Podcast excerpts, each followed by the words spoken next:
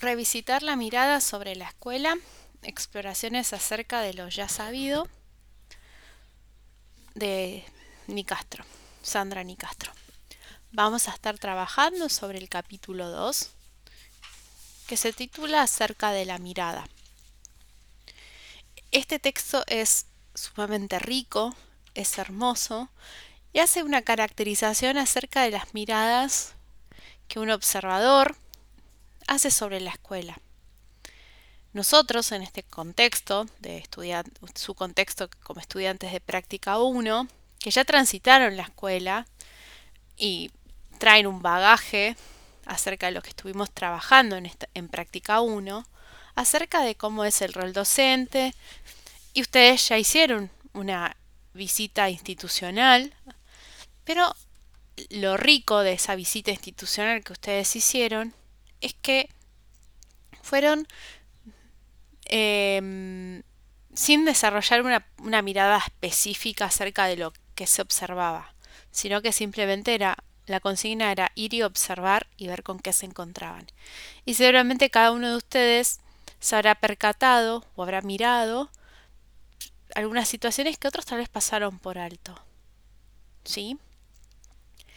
En este texto, que les recomiendo la lectura a todos, em, habla un poco de, de esta mirada donde tal vez muchos de los observadores van justamente a mirar lo que saben que no funciona en la escuela.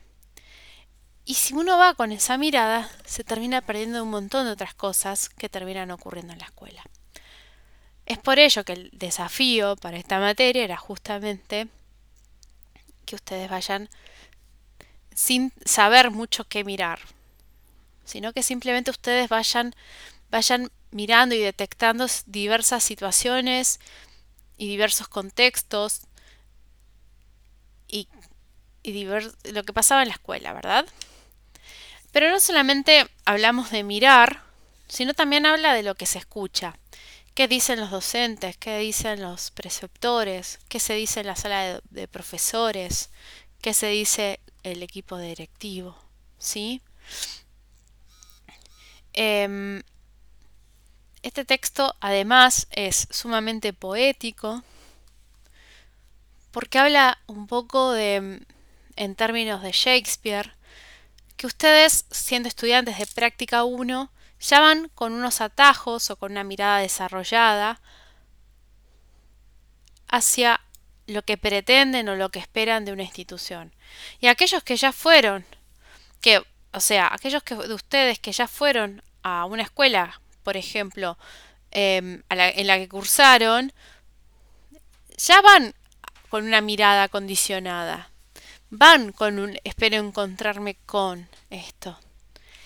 Entonces, aquellos que, que tuvieron la vivencia de ir a, a hacer la observación institucional a la escuela a la que fueron, sería sumamente interesante que el análisis también incluya aspectos de este texto, porque habla justamente de las miradas.